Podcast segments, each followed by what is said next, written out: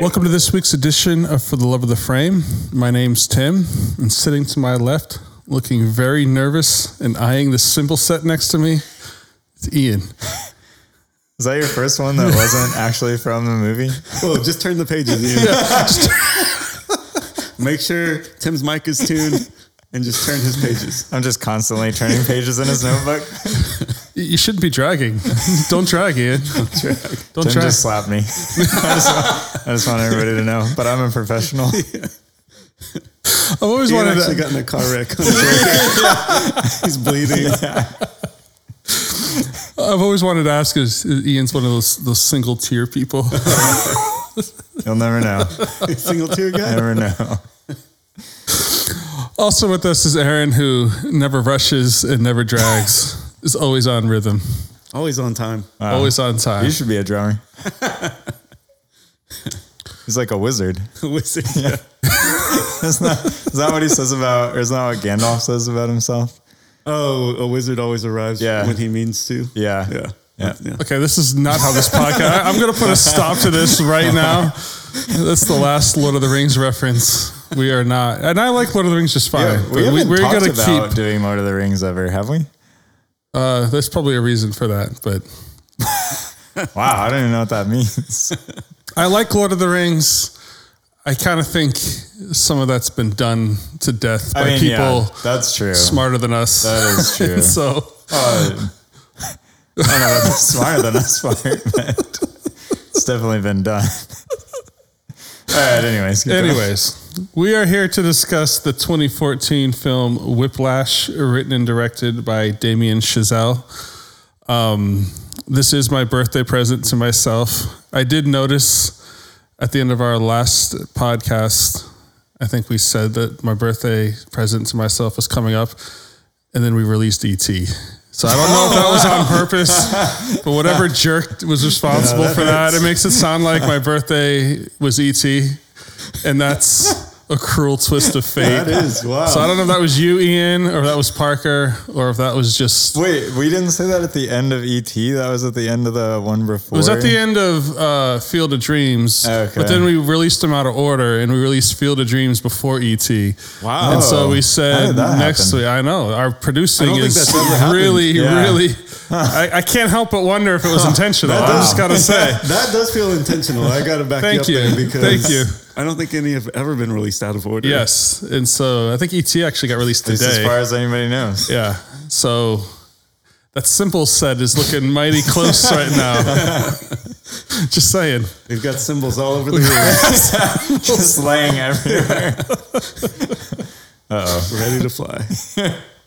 I'm going to be so good after this. This film... which is Chazelle's debut, by the way. He did this as a short because he didn't have enough money to make it into a full-length film. So did it as a short. I think it won some awards, attracted financing for the full-length film, and it won 3 Oscars. Probably most well-known for Best Supporting Actor for J.K. Simmons, whose portrayal of Fletcher is an all-timer in my book. I love J.K. Simmons regardless. And I love him in this role. We'll get to that, I imagine.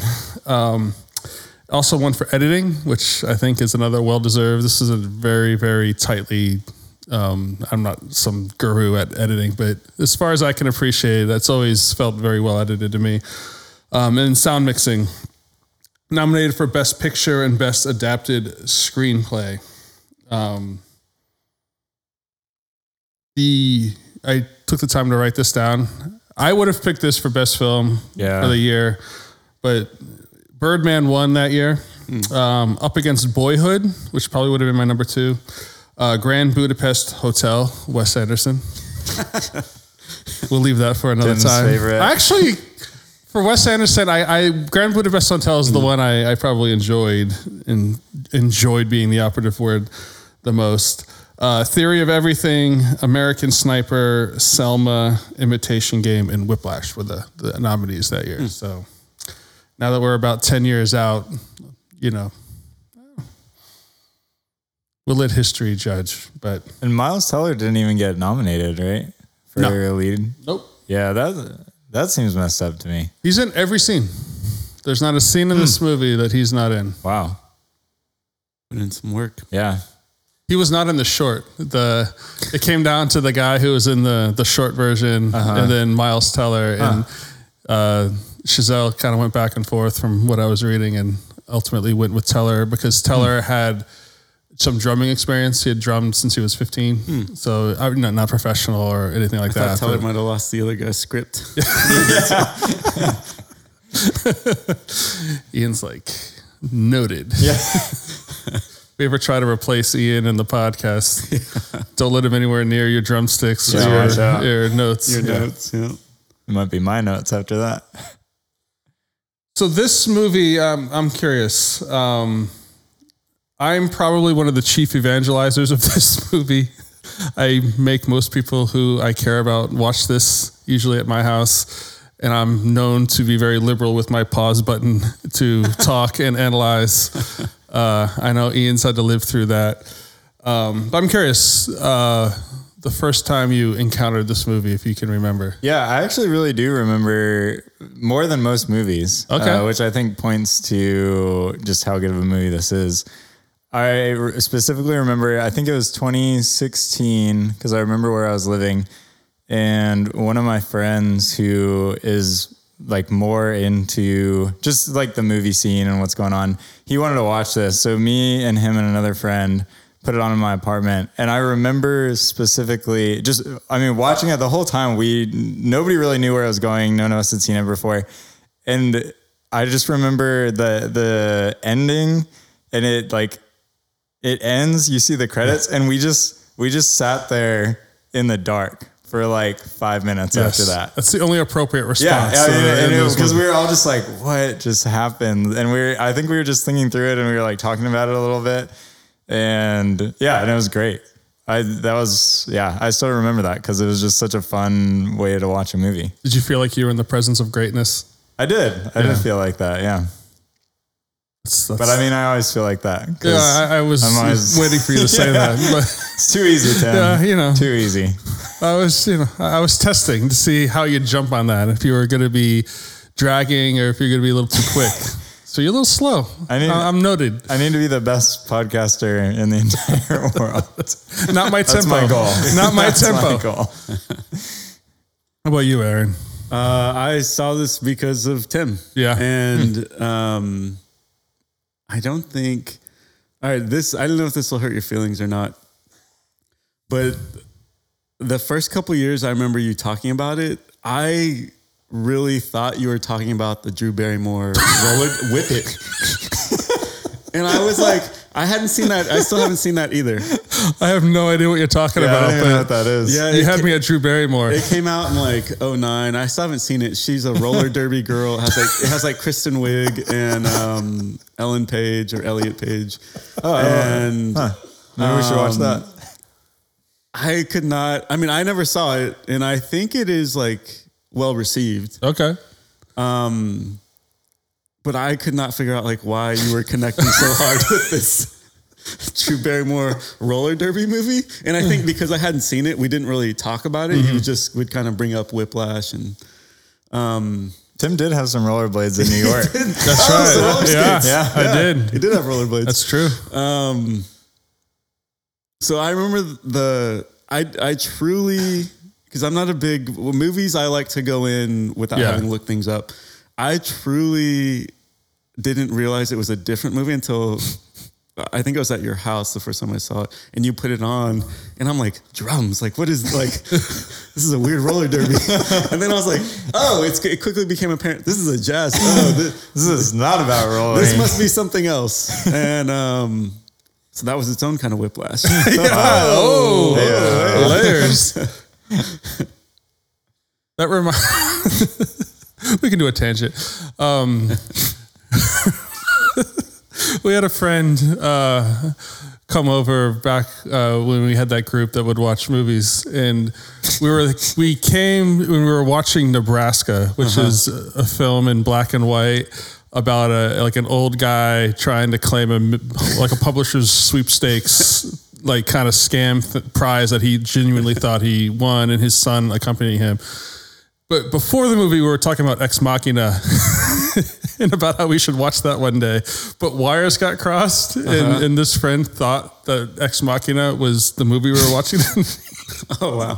And so Nebraska comes and plays the entire 2 hours. At the end, it's like, well, what'd you think of the movie? He's just like, where were the robots? Which one was the robot? That's how you know the AI is so good. That's amazing. You can't tell which one it is. Was it that old guy? It passed the Turing test. That's right. I still randomly think about that once a month. Really funny. That would be amazing. I wish I could watch Nebraska thinking it was Ex Machina. Because it was so genuine. You're right, yeah. Like he never jumped off that train. I want that. I want that experience. I one day hope that I'm able to watch a movie thinking it's another. It almost happened with Whiplash. It almost did, yeah. Maybe if there was just a little bit more roller skating. If there had just been one roller skate, man, it would have. Yeah. I might have been able to do it. Whiplash is somewhat infamous in Gillen family lore. I was love at first sight. I did not see this in the movie theater. It was kind of, that it's a very small budget, small movie that, got some awards buzz. And so I think it got on my radar then, and I rented it, and I was just from the very beginning, just absorbed and transfixed and loved it.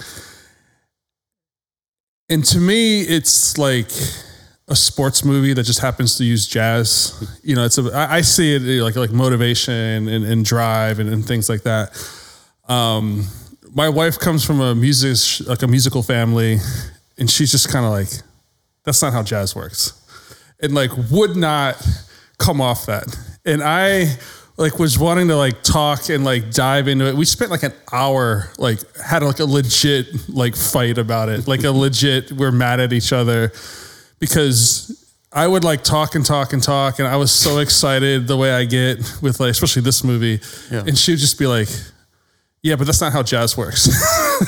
Fletcher would never exist in real life. But you don't understand. Just put that aside. And I would go, but that's not how jazz works. And this was a sore subject for a long time in my house, because I would always try to, a year would go by, and then I'd rent it, and I'd try to engage again. And it's just that's not how jazz works. Yeah.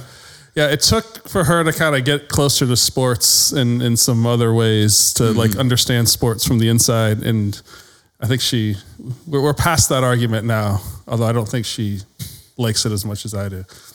It's interesting. A lot of people find this movie to be too intense or too... Yeah, I've recommended it to so many people, and I've had a lot of people kind of have hurt feelings coming back to me being why did you make me watch that? I could see it being triggering or just difficult for people to watch who, I think that dynamic, maybe not to the same intensity or degree, but it exists. And you're saying sports, or there's parents who parent that. So I could understand someone being I don't really enjoy this. Yeah. I feel if you had experience like that, then it wouldn't be very fun. And in general, it's unless you just really appreciate that type of movie, it's not a fun movie to watch, which I think I've realized that over the years, that when most people ask for movie recommendations, they want a fun movie to watch. And that's normally not the movies that I recommend.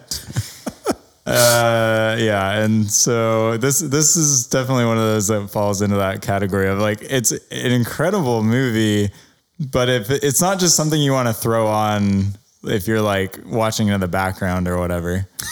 It's not really that. It's not a party movie. No, I feel parties, it's always Office Space or Dazed and Confused will be on. This isn't something you throw on. I don't want to be at those parties. Yeah. I want to be at a Whiplash party. Do you identify at all with Andrew, Ian? Man, that's a good question, actually. In some ways, I think especially whenever I was younger, the drive that he has, or just kind of this binary, you're either good or you're not good. Mm-hmm. And you're either like on this path towards greatness or you're not. I think I had a lot of that growing up. And so I think I identified with that part of it. And even Fletcher's like pushing, I identify with that more than I would like as well, I will say. From the pushing side or liking the being pushed? From the pushing side. Mm. I think that's like my normal way of motivating people. Didn't you just teach a bunch of children? This is younger Ian. That's just like, yeah, I don't even know what I'm saying. Are you one of those single tier kids? I don't know why I'm even saying all this stuff. No, I just like the directness and the like, you want to be good at what you're doing. So let me just do what makes you good. I think is like, I identify with that like black and white, straightforward thinking. Mm. But as I've matured, I don't think that that's even necessarily the best way to get people. But I do think it's open for debate. I think it's an interesting question, which is one of the questions that this movie is really asking. I'm not like Fletcher. I just want to say that on the top here. But I might have some tendencies that could have been sort of like him if I had grown up differently, I think. I'll leave it at that. I just want you to know that every Sunday when you play the drums, I think about this movie. I actually think about it a lot, too, whenever I'm playing the drums. Literally every single time. It happens. I think about this. I'm just going to watch out that one time that you are actually holding a cymbal. I can't say I've been that tempted. You're lucky I'm musically illiterate, so I can't actually tell how you're playing. I was going to say, it has to be like particularly bad for me to notice. Yeah. Otherwise, I'm like, I'm sure they're playing fine. Why do you think we put the cage up around the drums? Oh, yeah. We say it's for the sound, but it's actually just for protection. I was reading, and I think it's interesting that J.K. Simmons, the actor, he graduated with a degree in music. Interesting. And his father was a professor and the chair of the Department of Music at Montana University. Hmm. So he had, not necessarily, he actually went into obviously acting, but he had enough of like a musical background that... I don't know. Like, I don't know how much that informs his role, but it has to fit in there somewhere. Daddy wasn't good enough for the big stage. Yeah. Had to settle for Montana. Oh, dang. So let's jump in because I don't want to waste. We have only so much time and there's so much to talk about. We do like to talk about opening and closing scenes. This movie is probably like a top 3 ending of all time for me. That's how highly I esteem the ending of this movie. I also love the opening because you hear it's black and you start hearing I'm not doing the noise. I just want you to like do all the drum noises with your mouth. I think that was so pathetic. I think that would really make the podcast a lot better. If you maybe Parker can put it in post, like a drum kind of edit in some like really, little like. Yeah. I was gonna even say snare drum, but that's not the right term. No, it is. That's right. Was it okay? A snare, no, but that's the like he does that same like really slow building roll, and it's the same thing as at the end in the solo. Do you remember how the framing shot and it's like coming in? Well, it's closer. A long narrow. It's very interesting because it's a hallway and it's a long hallway, and you see Andrew just practicing alone in the distance, and he's drumming, and the camera's like it starts like you feel. To me anyway, it kind of conveys a certain claustrophobia, but then also like a focus. Like the eye can't really wander anywhere in that framing. It's all on, and there's a focus. And then it brings you closer as the intensity of the music ramps up and you get closer. And it's really this like opening note of like some of the intensity that's going to be, in some of the focus and drive that Andrew has. And that's key to the whole movie because if it's someone who's not Andrew, Fletcher's stuff doesn't work. They just wilts or they don't, you know, even if they're super talented, they don't put up with the abuse, right? Yeah. So you don't even have a movie like that. Those two people never kind of coexist. And so, I don't know, like where do you want to start kind of as we take this apart? Because there's a lot there. There's Andrew, there's Fletcher. I know I want to talk at some point about the relationship between Andrew and his dad. I think there's some interesting things the movie's saying with Andrew and Nicole, his kind of sort of girlfriend. There's Fletcher, you know, obviously Andrew and Fletcher's the heartbeat of the movie, but I don't know. Maybe we should just talk about Andrew first. All right. Yeah. He's in every scene. Yeah, he's in every scene. Yeah. You want me to start? Yeah, I want you to start. Yeah. Okay. Yeah, he's in every scene of the movie. That's number one. He's a boy. He's a boy. Number two. He's an eek. Big music guy. Big music guy. No, I mean, yeah, it was interesting watching this. I think for the podcast, it might have only been like the second or third time that I've seen this. I guess we watched it together, so it's probably the third time. But this is one of those movies that I know I just really like. So I haven't watched it that many times. It's kind of like a special occasion watching it thing. But it's fun to go. Why are you laughing, Aaron? It's fun to go back and watch it, knowing, like, having a little bit more history with it, because I was able to just, like, not let all of the plot points and everything, like, take up as much of my brain space and watch more of the little interactions. And just Andrew as a person is really interesting, because at first he doesn't even come off as that talented. Like, he's in this band, he's in whatever his class. Is he a first year or a second year? I forget. I think it's his first year. Okay, yeah. So he's like just started. He's 19. He's just in like normal classes, but it's not like he came in and they're like, oh, this guy is like a protege, like, or like he's in some sort of genius. Like, he's just kind of a normal kid, like, for all intents and purposes. But then it's Fletcher who sees what's different about him, and it's that drive. It's that, like, almost insanity that he has, and the obsession, like, with drums, but also just to be great and to prove himself in a certain way. And it just happens to come out through jazz drumming. And so I think that's one of the things that's just super interesting about him, is that he doesn't even come across as extraordinary at the beginning of the movie. He doesn't come across as anybody who, it's like, if you didn't have an eye for it, you wouldn't necessarily pick him out and say, like, oh, this kid's gonna be. Do you think Fletcher saw that in him at first? The talent or the just what you were describing. What is Fletcher picking? Like, I mean he's been doing it for a long time, so I'm guessing that he's able to see talent, like, maybe talent that isn't quite there yet, but like potential for talent. But I think a lot of it is he picks up on, somehow he's able to see that Andrew has that intensity and has that obsession and, like, wants to, or is willing to do whatever it takes to make himself great. And I think part of that is just, I think people that are alike can pick up on that in other people. And so I think Fletcher is able to, like, discern that in people. And I'm sure just him being a teacher for so long, he's able to read students. And so I think he picks up on those two things. That I think Andrew is talented, but he's not, like, extremely talented above everybody else coming in. But I think it's more of that obsession piece. I do think Fletcher, like, discovers that about him.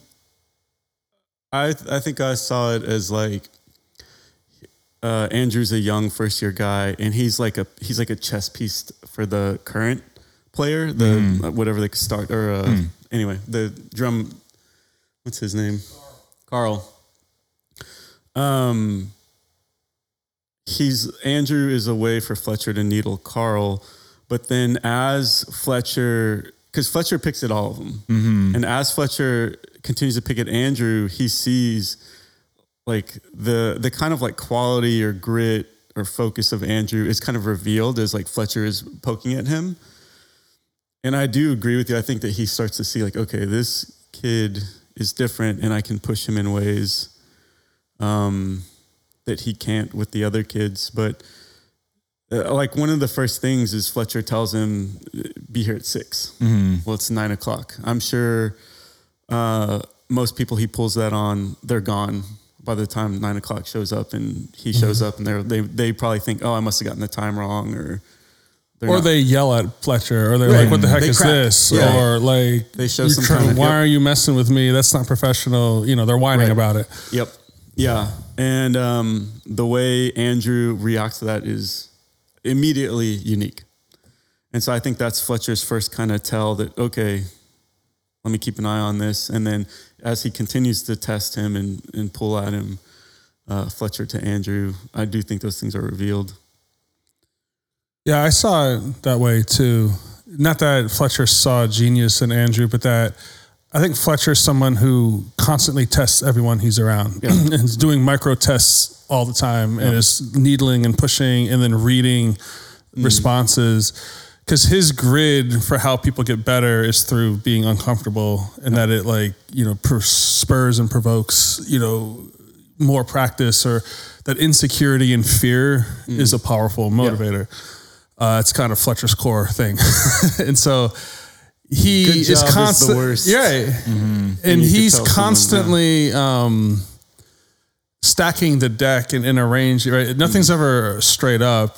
And so I agree, like with Carl, like he's giving, you know, Andrew the music and letting him practice it. There's a certain core competency, and he's testing him the first time, like show me double time swing, that, you know, and he's, you know, seeing how Andrew receives feedback, criticism, you know, how eager is he. And then I think he wanted to see, because of his experience and as a teacher and like talented ear and all that, to see how he progresses from that moment. Is this kid living in the practice room or not? Because, you know, I'm sure you could tell, like, is he going to really put in the work? And he did. And I think he saw that. And so I just saw it. You know, not that you're wrong, Ian. It's just, it's interesting, like, what draws that first interaction.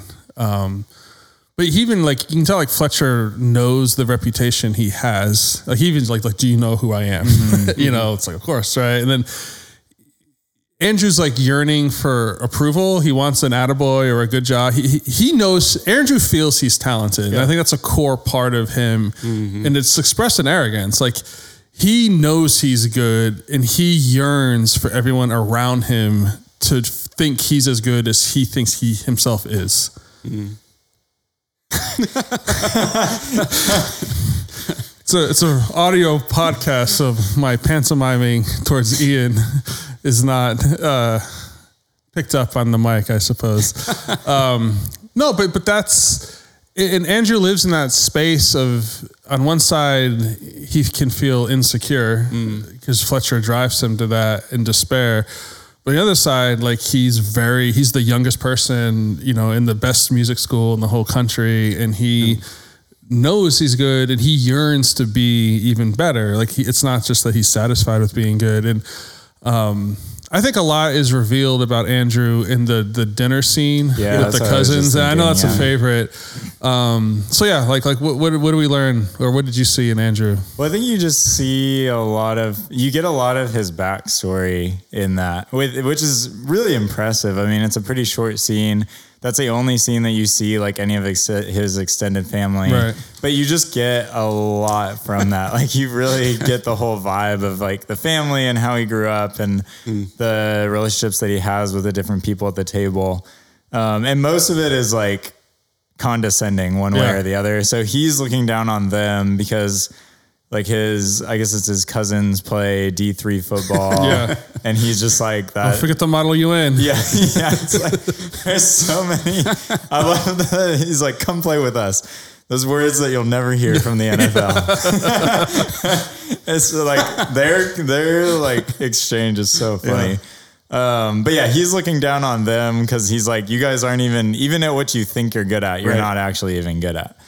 But then they look down on him because they're like, at one point, somebody's like, oh, like, how's your drumming stuff going, Andrew? And he's like, oh, great. Actually, I'm at like the best band in the best school or whatever. And he kind of says this whole thing. You can tell he's like hesitant about it, but also he's really proud of it. Mm-hmm. But, and it's just like not received at all. Like everybody's like, okay, great, whatever. And so I think you can see how that the, everything that you were talking about, Tim, like the want to be recognized and even just his view of himself, you see all of that in that scene and at that dinner table. And even just like the contention and how okay he is with being uncomfortable and making other people uncomfortable, mm-hmm. which is he's very okay with it. Yeah. Right. And like at one point, one of the uncles is like, you know, kind of, you got a lot of friends there, yeah. Andrew, yeah. You know? And Andrew like kind of disdainful of even the idea of friends. It's just like, who needs friends? Like I'm after Graham. Yeah. Right. He didn't care about being liked. And there's like a barely simmering under the surface, just disgust and just being condescending towards like the simpletons in his view. And he's pissed off.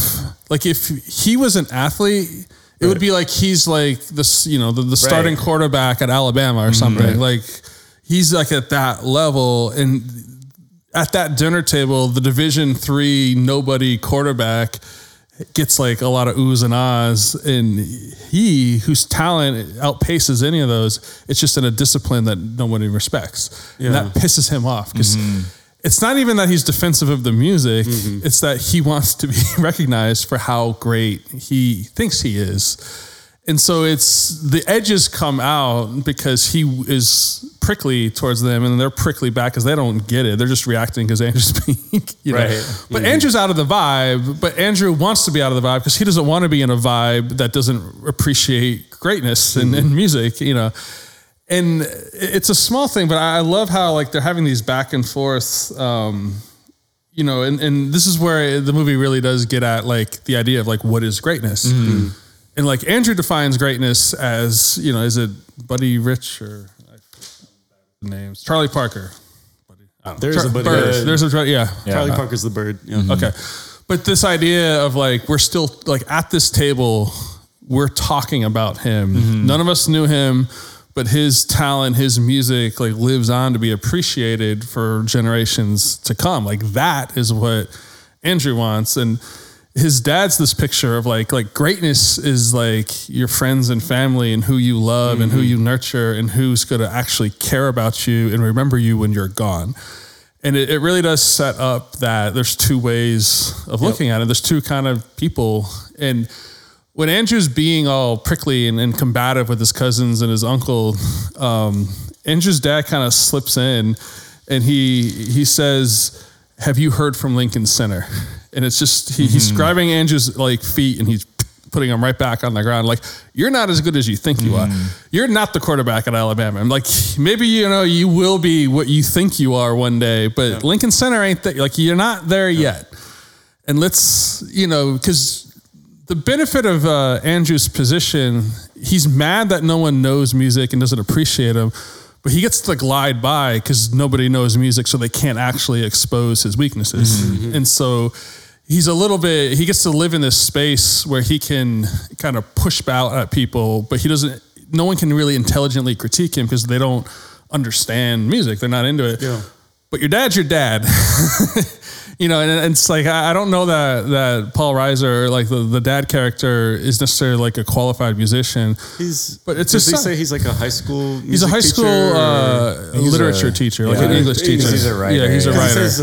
He's a writer. That's right. But it's just like, it's your kid. He bought him his first drum set. He took him to recitals. You know, what your kids are into, you're into to a certain extent. And so the way he delivers that line, it's gentle because his whole character is this picture of like love and gentleness and concern, but it has an edge to it, and it's his way. He didn't want to embarrass him necessarily, but he's also calling him out in front of everybody of like, has Lincoln Center called? And it's like Andrew needs that too, because it's youthful. And when they're watching the movie at the very beginning of the movie, I think I'm all stirred up because like you're saying, Ian, like when you don't have the plot to worry about, like this most recent time, I really watched this through the lens of Andrew and his dad and Andrew and Nicole. It's just, I don't know, I watched it through that lens. So in the beginning, Andrew and Dad, when they're in the movie, his dad says to Andrew, like, when you get to my age, you get perspective. Because he's kind of complaining about school and how hard it is, you know. And there is, like, when you're, you know, his, what, probably in his early 50s or so, whatever that character is, you kind of get a picture of, like, the things that drive you when you're in your late teens or 20s. And you're trying to establish yourself as a young man, and then being an older man who's raised a family, who's had a career, who's seen up and down, and is like on the other side of that. There's a hard won perspective there, and I think he looks at Andrew and sees the things you're chasing after. They might lead to certain places, but it's all going to end in heartache in some way, shape, or form, and. It's this wrestling, this classic father-son, and it's not necessarily depicted in the movie. You don't see a ton of their dispute. It's mostly Fletcher and Andrew, but there's this like loving concern, father to son, where the father knows things that he knows he can't explain to Andrew, that Andrew's going to have to live and experience and taste for himself. And I think it's fascinating. I really love the depiction of it. Yeah, because you see, I think it was from that conversation whenever they're in the movie, but doesn't he say something like they're basically there, I think like there's no other options or something, or like they're, he's like, I don't want perspective. Like, I don't want what you're talking about. Like, this is what I want. And this is what I want to be great. After. Yeah. I have the ability to be great. The only thing that's standing between me and greatness is work. I'm willing to put in the work, and he's, happy to do that. Yeah. And you see, so you see some of that like generational divide that is like common for every generation, which is, it paints that really well. But then you get more of this, like, he is actually willing to do that. Whereas a lot of people kind of have those ideas and then aren't necessarily willing to put in the work, which is kind of, I think ends up probably for the best for most people, but he has, for whatever reason, he has it in him to actually do the things that he needs to do to become great, or at least to push himself so that he can, he'll actually figure out if he can become great. Whereas most people give up at some point before that because they do end up valuing something else. Like they kind of fall on one side of the spectrum or the other one. But I was thinking about, right before you said it, I was thinking about that same thing, like at the dinner table, what they were talking about. And I think that is interesting because I think a lot of times it's just easy for us to fall in the middle. Like if you have those two spectrums or like two ends of the spectrum of like, okay, one side is like being remembered, but you die alone and, you know, overdosing at like 35 or whatever they say. And then the other side of the spectrum is like total obscurity, except for like your family and your friends who love you and care about you. It's just easy, I think, to live somewhere in the middle, like not to really make a decision on that of like what actually is valuable. So you kind of end up doing what's easy. Like you might trace some of that fame and like the hard work and everything until it gets too hard. And then you'll like drift towards like, oh, family is actually important, but it like, it might just be because it's a little bit easier and a little bit like on like, maybe on par with like what other people are doing. So I think it's an interesting idea, even if like we would all kind of say like, oh yeah, we fall on one side of that spectrum. I think it's an interesting question for everybody to ask and to think like, do you actually value the things that you say that you value?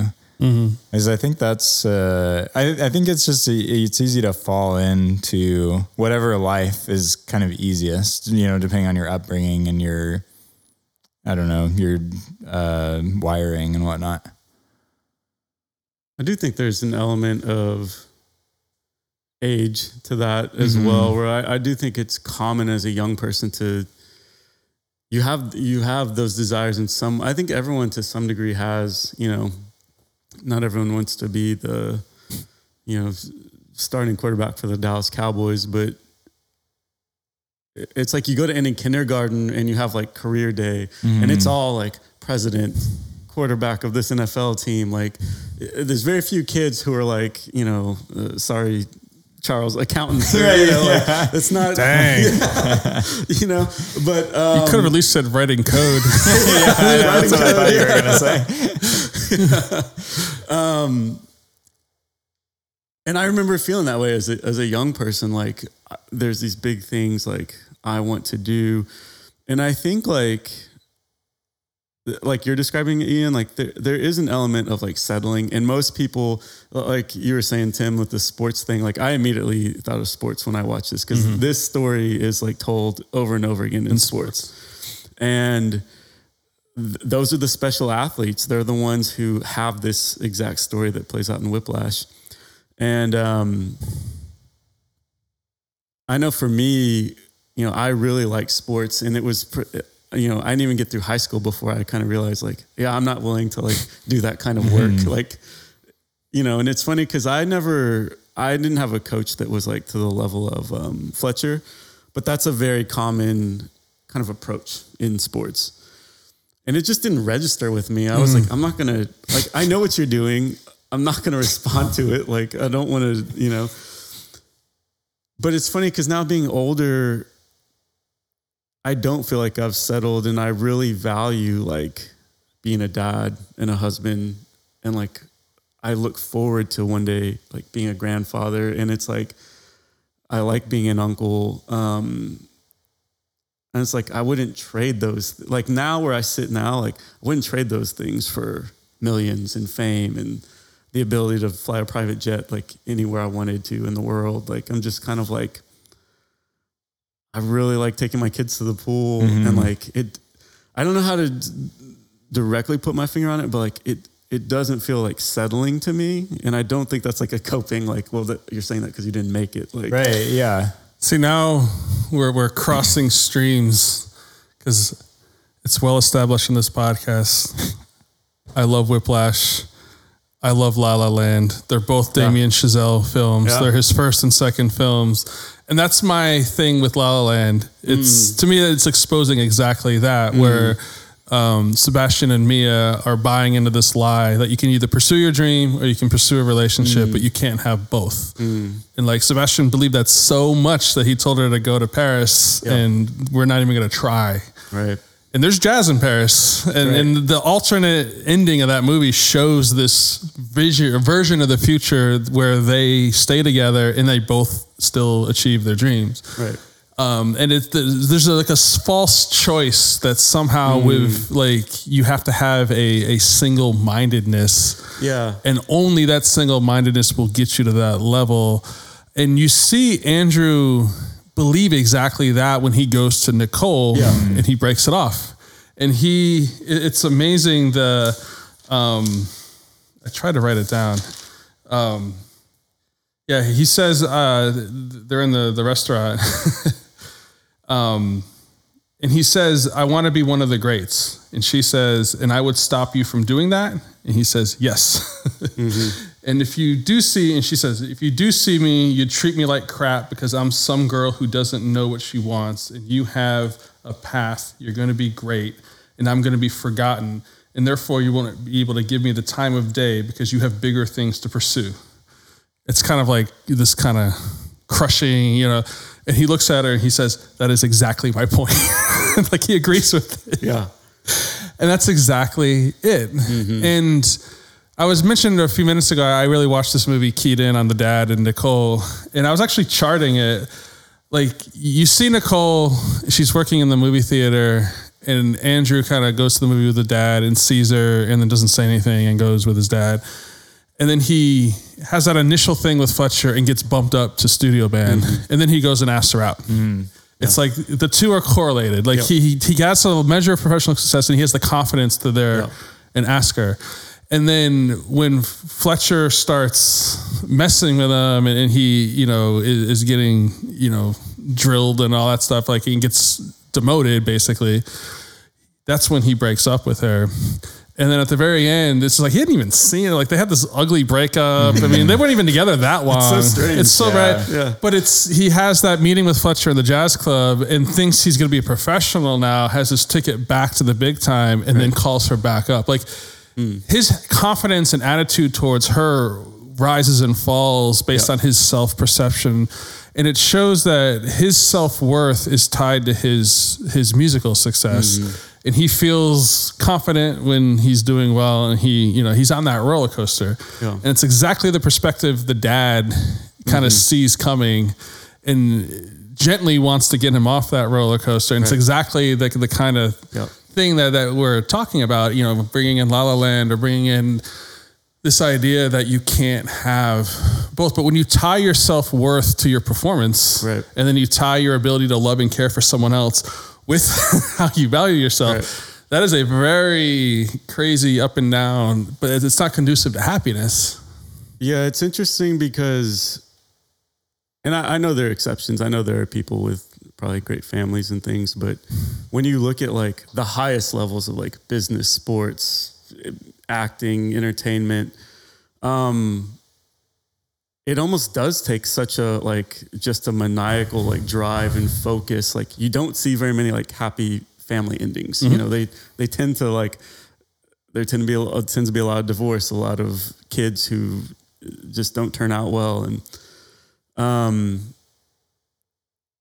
But yeah, thinking of La La Land, it's like,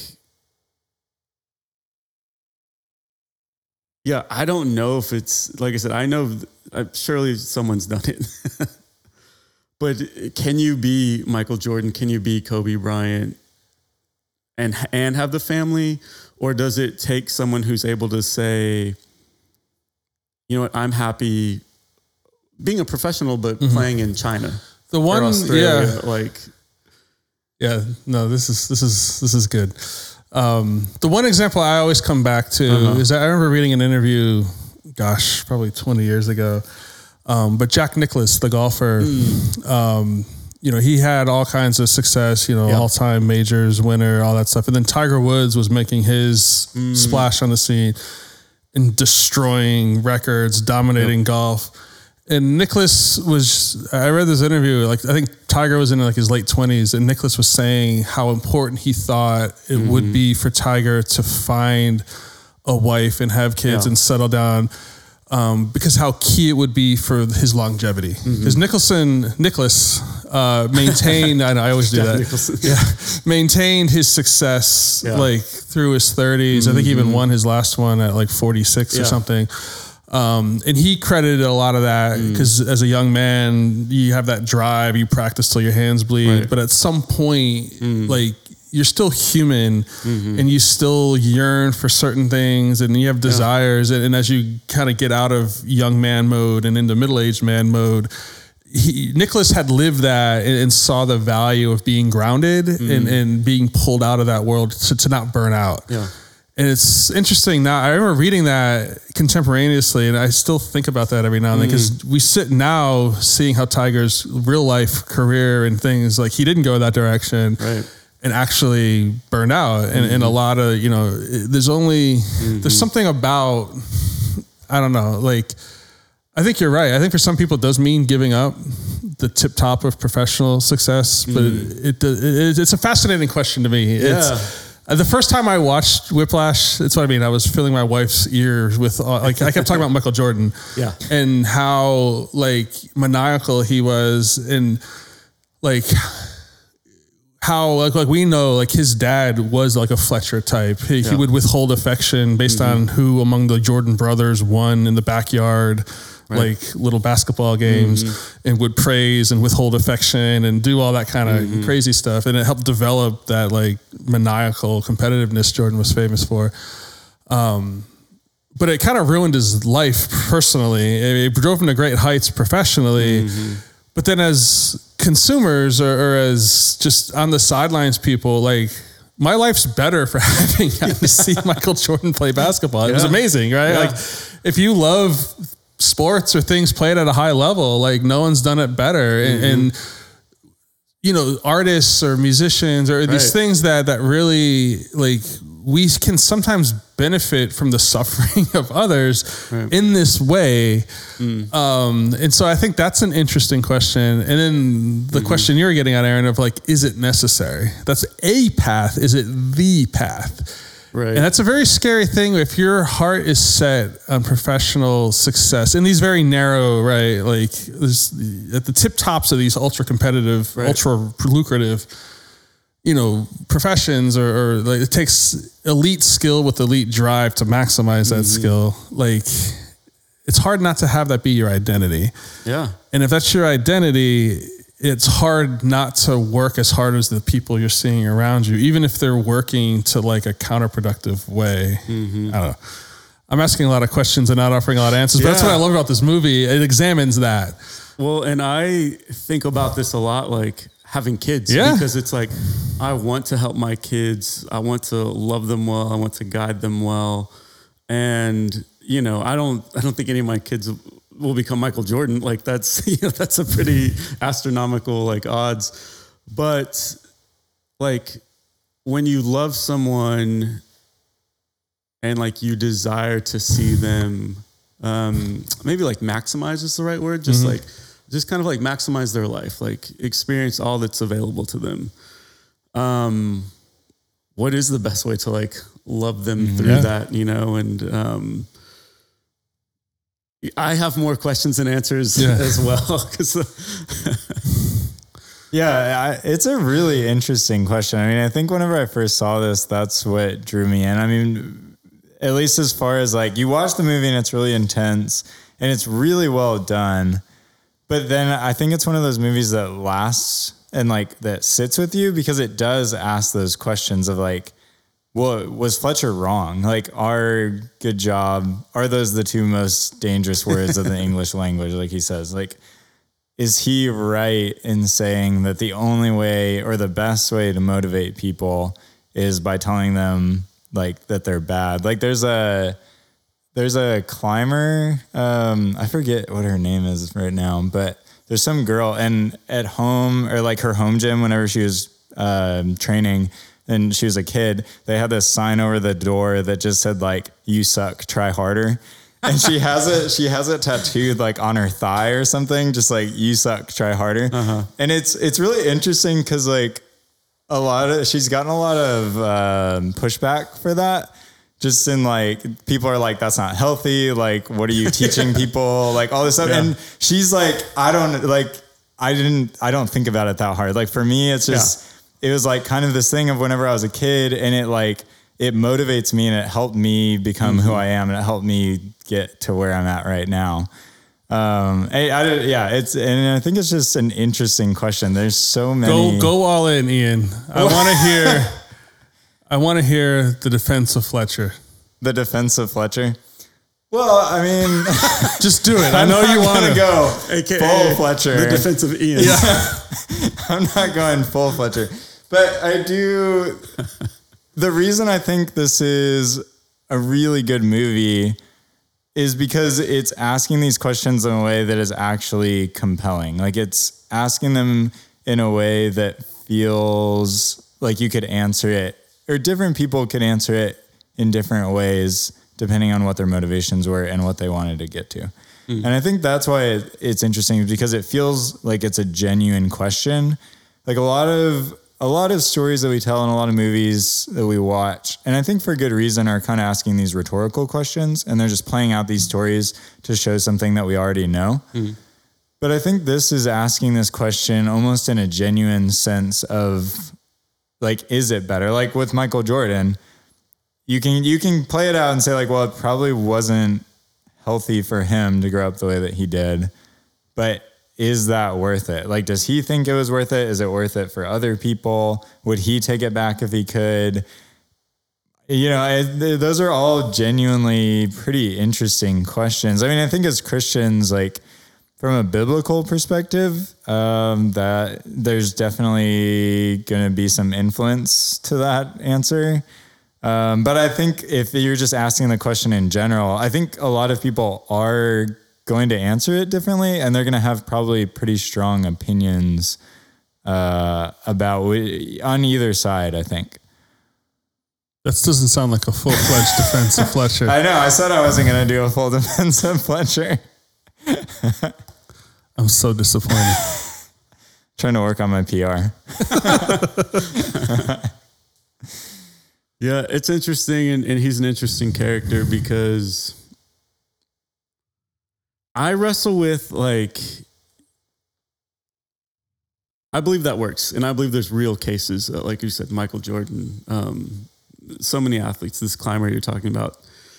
But I almost wonder, like, is it irrelevant? Because that's only going to work on the people who are wired a certain way that, like, would that person with Andrew's focus and drive and intensity, would they have not made it anyway?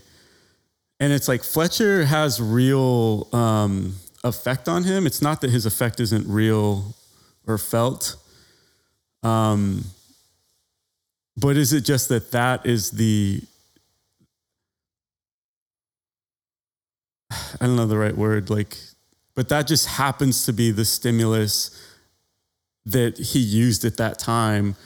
But because of how he's wired and how he's driven, it could have been any number of like stimuli. 'Cause there's, that story is common, but there's also great variety within that story. Like, I know Kobe Bryant, his dad was this professional basketball player, but he played in Italy, and it was Kobe coming back to the US around the high school age and like feeling behind and embarrassed by how advanced he felt all the other players were ahead of him, that kind of like ignited this drive in him. Like I've seen interviews of him where he talks about looking at them and saying, okay, they're better. Like he in ninth grade, he couldn't dunk. He comes to the US, all these ninth graders can dunk. And he's just like, whoa, like I'm behind. And what he told himself was, they can dunk, they can do all these things better than me. None of them will be able to outwork me. And he had this belief that he could work harder. That's the one thing he could control. He could work harder than everyone, and eventually he would pass them. And he did. He passed a lot of people. So I don't know. I guess I'm just trying to sketch out, like, I do believe like Fletcher and that type is an effective stimulus for someone like Andrew, but I don't know that it's necessary. If you are wired that way, I think you will find, it's like Michael Jordan, like inventing night after night, like he would invent like slights and things that even things that people didn't even say. And he's admitted this, like, he's like, I would just make them up. So that I could go out there and crush them. And I feel Andrew's funny that way. I think he grabs onto the slights. He also seems like the type who would invent them if he needed to. Mm-hmm. I guess it comes to me to make the full-throated. I mean, someone has to do it. Yeah. You do look the most like him. So maybe it's only fitting. I can't deny it. No, that's what I love. I'm fascinated by motivation. And I think what you're saying, Aaron, is that there's a correlation between hard work and success, if there's talent, right? With equal talent, the harder worker wins, and hard work can even, equalize or let the less talented one. And there's such a thing as squandering talent by not working and cultivating, developing. So the question becomes then, what motivates you to work to that level? There's sort of hard work. Like, even like a lot of these like high school kids, when they go to like college programs and sports, like they think they know what hard work is. And then it's like part of that acclimation process is like, you have to redefine what you think is hard work. 'Cause you maybe were working hard at a high school level is working hard at the college level. And then the pro level is even more hard work. Right. So what do you do? And I think what Fletcher has figured out is that fear and insecurity is a powerful motivator, and sports has figured that out. And when people have their identity and then you threaten it, some people will paralyze and wash out. And that's what you're saying. And that's, I think, a valid criticism of Fletcher's approach, is that you're washing out otherwise good people.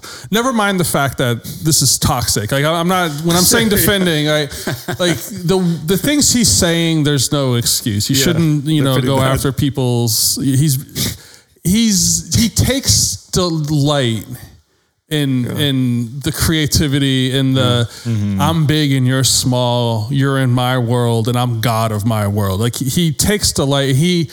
I think my read on Fletcher is, I think he genuinely loves jazz. And I think he genuinely loves music. And I think he genuinely loves teaching. And I think he genuinely wants to serve jazz by nurturing and cultivating and gifting like a unique talent. And so when they're in that bar scene and he's kind of bearing his soul in that, like, I think all that's genuine. Mm-hmm. And I think Fletcher, the way flawed humans do, you can have pure motives, but then your sinful tendencies get mixed in, and he has an ego and he thinks very highly of himself, right? Andrew has an ego. Andrew thinks very highly. I think Fletcher knows how to push Andrew's buttons because Fletcher and Andrew have overlap in their buttons. And I think that's what makes that bar scene so interesting is when you compare it to the family dinner scene where Andrew felt completely misunderstood by every other person there. But those people loved him and cared about him in the way the family does, but he was misunderstood and he felt alienated. The scene with Fletcher, it's the first time he feels perfectly understood. It's the complete, like, you know, inverse or like flip side of the family dinner scene where this guy who's tormented him cost him great pain, great loss, really messed him up. Right, this is after the car accident, after he gets kicked out of school, his whole dreams are tattered and in ruins. And there's a certain warmth that Andrew, he's very hesitant at first. He tries to slip out, Fletcher, you know. And they get each other. Mm-hmm. And Andrew feels understood. And Andrew is even gravitating towards this man who has done some really horrible things. And I think that tells you something. And so I think Fletcher, there's a way of writing, and that's why I admire this movie so much, where that character is just one-dimensional. He's a monster. He's an egomaniac monster. And he just loves destroying kids because he's a small man with like a big platform and he has the ability to do it and he does it for sport. But that's not quite Fletcher. And he does it, but there's underneath all of that, I think he's not all the way wrong and that no one has ever achieved anything in that kind of hard work realm without being pushed along the way. Yeah. Like you have to be put, if everyone is allowed to say and set their own levels of like what work is or what achievement is, and it's entirely subjective and entirely self-determined, we tend to be capable of much more than we think. Mm-hmm. And so there's such a thing as the toxic version of that. And Fletcher certainly veers very comfortably into that territory. But the kernel of his philosophy, I don't think is inherently wrong. And I think like his desire to bring about that is genuine. And I think Andrew, it's just so interesting. In the beginning, like when Fletcher's being nice to Andrew, when he first calls him up to studio band, and he even is just like, oh, it's something to the effect of like, we have a prodigy in our midst or something. It's not exactly those words, but it's in that vibe.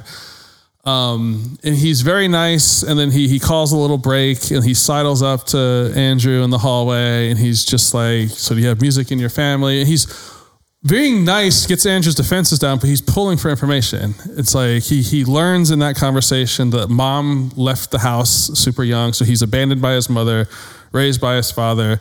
Well, what's your dad? Oh, what college does he teach at? Right? Well, no, he's a high school teacher. And Fletcher, you know, this is being, and you see Andrew's feeling shame for his father. Like, there's nothing wrong with being a high school teacher, but Andrew is being led by Fletcher to feel shame for it. Like, you know, what books has he written? What, you know, oh, he's high school teacher of the year. And I'm like, Fletcher doesn't care about that. Mm-hmm. But he's cultivating that in Andrew too, because he knows Andrew also looks at his dad and maybe loves his dad and appreciates his dad, but doesn't look at his dad as someone to emulate. Mm-hmm. And so the same insecurities, the same drive, the same thirst, Andrew's the perfect like candidate to be pushed that way. And Fletcher, he falls into the trap that I think it's very human. And I think a lot of us fall into where he creates for himself this unfalsifiable like place. So he, the way like we usually say it is Fletcher, I think, judges himself by his intentions and he judges other people by their actions. And so in Fletcher's world with himself, his intentions are pure because he's wanting good things for Jazz and he's wanting greatness. So he's willing to like be the hard guy because he loves music and he loves these musicians enough to try to demand it. But it's a I'm blanking on the, it's like circular reasoning. Yeah. Where it's, I'm going to be this way, and if you crack, you never had the goods. Right. And he's not humble enough, or he's not open to introspection enough, and he's not open to the possibility that maybe that hard drill sergeant thing works for a certain, it's a path, but not the path. Right. And that other people respond differently. Mm-hmm. He sees it as, you have to be hard and you have to be forged in this fire, and he's going to create the fire, and he's going to create the conditions for the forging. And if you crack, you never had it to begin with. So better to find out now than to find out later. And so he sees it as like a pre-screening thing that he's just, and it just happens to be fun and it just happens to suit him, but there's no self-doubt in him. And that's his flaw. He doesn't see any other paths to greatness. He only sees that one single path. He doesn't value any other paths towards greatness. He almost like fetishizes it, right? Mm-hmm. Like the pain and the, and I actually was super curious. So I went and looked it up, because I wanted to see if it was true. All the stuff he valorizes that thing with the bird and having the symbols. It happened, but not the way he says it. Mm-hmm. It wasn't because he was playing bad and one of the musicians threw it at him and he felt bad and he went and he practiced harder and a year later, like, was awesome. Mm. They did it because the real story is in the band, they thought he was young and arrogant and like showboating. And so to show their displeasure, like really he was always really, and they weren't disputing his talent. Right. They just thought he wasn't playing collaboratively. Right. And so they threw the symbol to show like, we're not going to like sit here while you do all this. Like you're violating kind of what we're doing. And I actually like that that's the true story. And like the movie, whether the movie treats that as, it doesn't matter. I think it's besides the point because Fletcher believes it to be true. Yeah. But it makes more sense if the real story is not. And Fletcher has over time twisted that story to fit his preferred narrative. Happens. That's real. Like, and that's exactly how human beings are. Yep. And Fletcher lives in a place where he has unquestioned power. Nobody in that conservatory, I know he got fired eventually, but like, in his classroom, he's God. He has unchallengeable authority. Because he wins awards. Mm-hmm. So you can see the school clearly, you know, it's just like a football coach who wins championships. You know, as long as you're not like flagrantly violating the law, they more or less leave you alone. Yeah. And that's Fletcher. And when you live in that space, it's unhealthy because you get warped perceptions. Mm.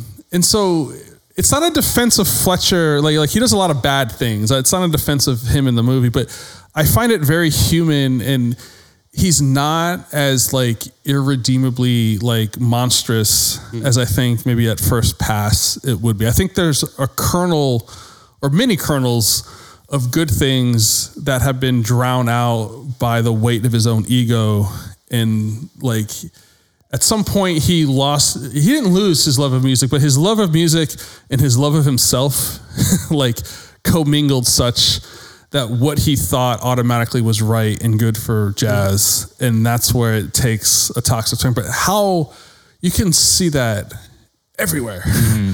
Yeah. Pastors at mega churches, you know, politicians, business leaders, you know, anyone who's powerful and has unchallengeable authority, even if they started in a pure place, it gets commingled and it leads to abuse, honestly. Well, yeah, and the sad part is you don't even have to look that high up to see that. You see that it doesn't have to be a huge amount of power. You see that all over the place, like high school teachers or high school like football coaches or whatever, even if they're not anywhere close to making anybody great. Like because it's more about the mentality than it is about the actual magnitude of what they're doing or what they think that they're doing.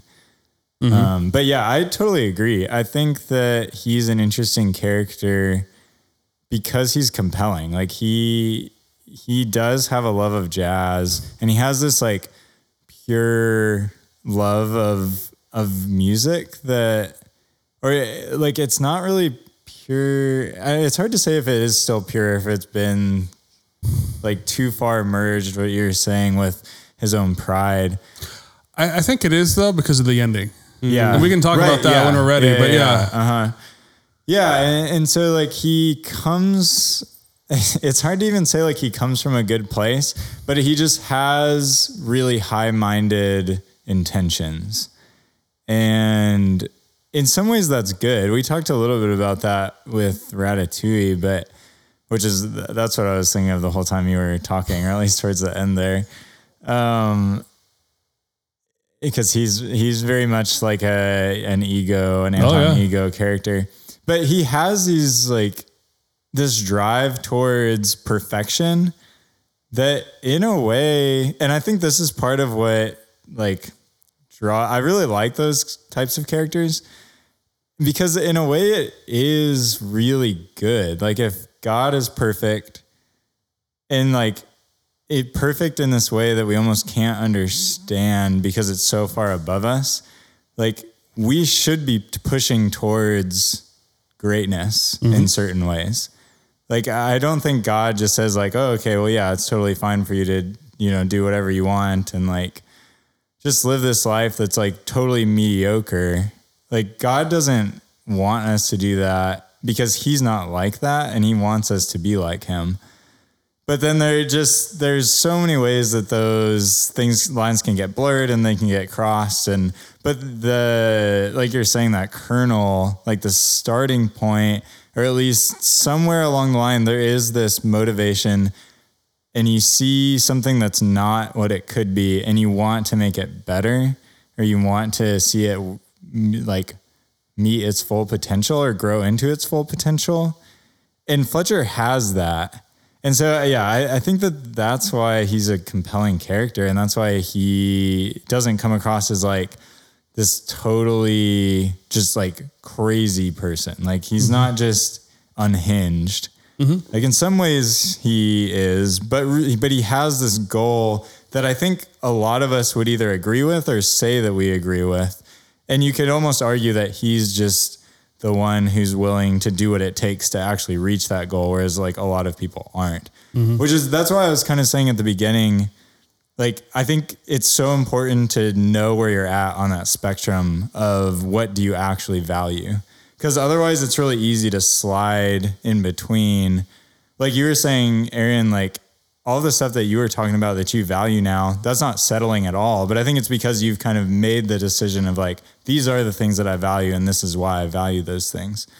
But if you don't make that decision intentionally, it's really easy to be, just to be tossed around a lot by different motivations.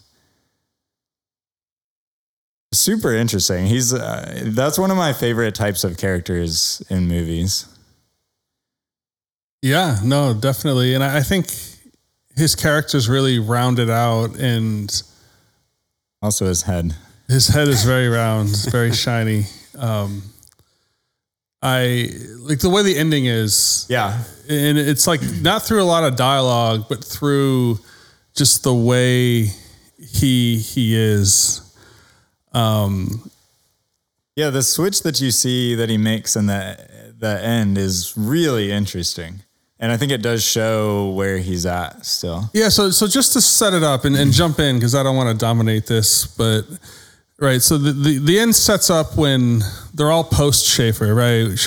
Fletcher's fired, Andrew's kicked out, they have this chance meeting in the jazz club. Fletcher's leading a professional band before this very influential panel of people who can get you jobs in the music scene of New York. And so he offers, you know, he tells Andrew, my drummer's not cutting it. You know, the sheets, like I'm offering you, he's very like reconciling, very, you know, doesn't let on that he knows Andrew ratted him out. And so Andrew gets practicing, right? And, you know, fast forward, they're in front of this, doing this concert. They get out on stage. Andrew thinks it's one song and it's the other. And Fletcher comes up. Yeah, he comes over and just twists the knife in Andrew. I knew it was you. Yeah. I forget the exact, probably some inappropriate words. Yeah, well, you know. 'Cause I think he says something like, how could you think I didn't know it was you? Like it was 100% spite. Yeah. It was malintentioned, pure getting back at the guy, very opportunistic. And it was to bury Andrew once and for all. It was to humiliate, at the point of humiliating himself. That's what I was going to say, yeah. But I think he's taking the calculated risk of if everyone else in the band sounds good and the drummer's just way off, I think Fletcher feels like he can take that hit. Mm-hmm. And he is burying Andrew once and for all. And they go and you have this super awkward sequence where Andrew's just he doesn't know the song and he's flailing all the other band members are like, what the heck are you doing? And you just feel it. It's just very visceral.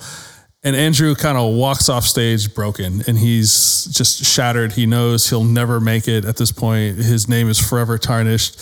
And you have this embrace with his dad, and his dad's just like, let's get away from this monster once and for all. He's embracing him. And that could have been the end of the movie, honestly. And it would have been very faithful. That would have been an outcome. But you hear Fletcher in the background getting the band ready for the second song. He kind of makes an excuse, or I forget exactly, but he kind of glosses over it. And Andrew like summons something from deep within, right? And he marches back out on the stage, and then he takes control and he starts playing a song that's not what Fletcher is saying. He tells the bass to cue in, and he starts playing, and you see Fletcher mad, but Fletcher's also... it's going, Fletcher can't stop it. He can't control it. And it's kind of Andrew getting back at him, and they go and they do that song, and it's great. But then the song ends, and then Andrew just keeps going, and he's right. And Fletcher, what I love, and you can go back and watch the scene in Fletcher's progression, because he starts out pure spite, pure antagonistic, pure malintention. And then once Andrew gets going, he moves from that to like, he's mad that he's lost control, that Andrew's kind of, it's getting away from him. And then he moves to confused, like, why are you drunk? Like, what are you doing? You're not even hurting me right now. You're like, this is weird. You're kind of, you're even scanning as weird to them. He's genuinely confused. But then Andrew like taps into something, and he kind of, and that's where some of the filming, like the sound comes out, and you go and you see just all the little film tricks they use. And then it goes, and then at some point Fletcher loses himself, and it's not about him and Andrew and their beef and their rivalry or just even hurting Andrew. It's about the music. And he kind of, it's almost like the Ant and Ego going back to childhood. It's Fletcher's moment where all that stuff's small potatoes now. Like he's tasting like heightens, kind of, what's the word I'm looking for? Like, it's like rarefied air. It's transcendence. It's musical transcendence that they're going. And at that point he's in, and he's guiding Andrew. And my favorite little tiny thing is Andrew's just going, and he knocks the cymbals over, and Fletcher catches it and writes it. And like, he's actively helping at that point. He could have let that go, and it would have maybe broken the concentration, or it would have like, he was tasting it, but Fletcher's ego couldn't handle Andrew succeeding over him. Wasn't about that anymore. It's purely about the music, and he's excited, and the acting in the eyes, and J.K. Simmons is like, he's enthused, and he's like almost giddy, and he's watching Andrew. And then he's telling Andrew to like slow down. And then you see the submission. At that point, Andrew, like, why should he trust this guy? This guy has actively tried to sabotage him. But Andrew like submits to Fletcher's like leading and direction. And when Fletcher's saying to go down, Andrew's going down. And then Fletcher goes, and then Andrew goes up. And the trust, and like they are two peas in a pod in a way. And they both yearn for musical greatness. And there's this nonverbal understanding where, despite all evidence to the contrary, Andrew trusts him, and they go, and together, like neither one of them could have tasted that musical greatness without the other. Fletcher pushing, Fletcher leading and conducting, even writing the cymbal, Andrew and his talent, Andrew pushing back and coming back. And it's almost this like proof of Fletcher's theory all along. Right. That the right guy doesn't get broken. And so it's almost like you want the movie. There's a certain, modern American, just the way we are, like Fletcher's the bad guy. We don't want, the movie loops back and is basically saying Fletcher got his one, you don't know what the future is. And it ends like with the final note, and it cuts to Fletcher. You don't even see his mouth. Yeah. It's from his nose. It's mostly just a tight view of his eyes. And he's smiling with his eyes, but you don't get the satisfaction of seeing the smile on his face. And they lock eyes, and then that's it. There's no hug. There's no, I knew you had it in you all along. Oh, you were hard, but I needed you. Thank you, coach. Like no one of that. it was about the music and it was about what it took. It was just this moment of transcendence. And I think that if Fletcher had lost the love of music, he would have been so bent on destroying Andrew that never gets off the ground. He wouldn't have let that happen. So to me, that moment interprets backwards how I view Fletcher.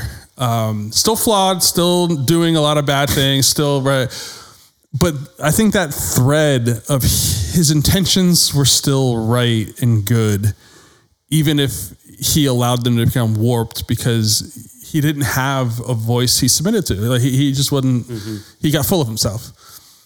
Yeah, no, I totally agree. I was listening to a podcast the other day and he was talking about, he was talking about like pride and how a lot of Christian theologians will talk about pride as being like, kind of like the worst sin or like the mother of all sins, like every other sin comes out of pride. And so the opposite of that is like this losing yourself. And yeah, and that's what you see. Like I feel like this movie is a really great depiction of that, where you see whenever you first see Fletcher, he's at like the top of the mountain. Like he walks into another teacher's classroom and just says like, get out of my way. And the other professor's like, okay, yeah. Like he can do whatever he wants, whenever he wants at Schaefer. And you see that pride and you see how it has warped him and you see how it makes him treat people and it just super toxic. All the things that we've talked about. But then I totally agree. You said he loses himself in that moment at the end, and he does. He completely loses himself. It's not about him anymore. It's just about creating something great. And he not even like him creating something great, just like being a part of something great. He didn't care who got the credit. No, yeah. He doesn't care. And I think I agree. I think that's part of why the movie doesn't show you what happens afterwards. Because I think to Andrew and to Fletcher, it almost doesn't matter what happens afterwards. Like whether anybody else acknowledges what happened or not, or whether anybody else recognizes it, I think is more of how they would say it. They, in their minds, they know that they did something like great and transcendent that day.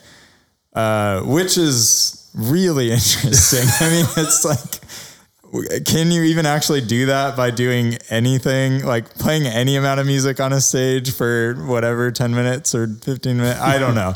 But they seem to think so. And I do think that it is this expression of like letting go of yourself in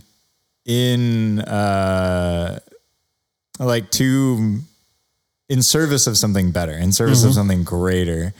And you see Fletcher like go back to that. And it's like this complete change or like this calling back of his character to who he was. And one of the things that I was thinking about while I was watching this is like, it totally could have been the end of the movie if Andrew just leaves with his dad, but the movie almost hinges on this, like, it almost becomes, and I think we've kind of talked about this before, but it almost becomes this like, depending on how you look at it, that's like the pivotal point of the movie. Cause it's, in either way, you can almost paint it as like something really beautiful or something transcendent or something tragic, whether he stays or whether he goes. And it totally just depends on your viewpoint and it depends on what you value. Cause you can look at it as like a tragedy that he goes back to Fletcher. Yeah, and that's my favorite shot in the entire movie. And I didn't understand it the first several times I watched this, but in the middle of this insane solo, right, and we're just talking about transcendence and Fletcher and Andrew and all that, the movie just inexplicably in the middle of all that cuts to Paul Reiser, the dad, just watching at the door. And it's just his face. And it holds for maybe 2 or 3 seconds, no dialogue. He doesn't even really change his expression, and then it cuts back. And I remember thinking, like, why? Like, what was the upside of that? And I remember, like, pausing. And I don't think it was either one of you, but it was someone else. We talked about it for 45 minutes, just analyzing the look on his face and why. And I think it's there because there's a way of looking at this movie. Andrew has 2 father figures. He has his actual dad and he has Fletcher. And it's almost like a battle for Andrew's, like, soul in a certain... Not trying to be over dramatic, but... Paul, like his actual dad, wants him to have an emotionally healthy and stable life. you want to be a musician. There's plenty of perfectly solid clubs. You can be a working musician. People do it all over New York. You know, maybe you're not going to be Charlie Parker. Maybe people aren't going to know you forever, but like, get like healthy and balance, and don't be that. That's only going to lead to being miserable in a ditch, dying at 35. It's just pain. There's professional success, but there's pain in that road. And as a father, he doesn't want that. Fletcher wants greatness. Fletcher wants musical greatness. He wants to push, and he and Andrew are lined up in their definition of success. And I think when Andrew gets humiliated off the stage and into his father's arms, at that point, it's like his father, armed with the perspective of a 50-year-old man, knows this hurts, son, but this is better off for you long-term. Right. Let's take this off the thing. Mm-hmm. Your identity and worth as a person is not in the quality of your drumming. You have worth. You are worth loving.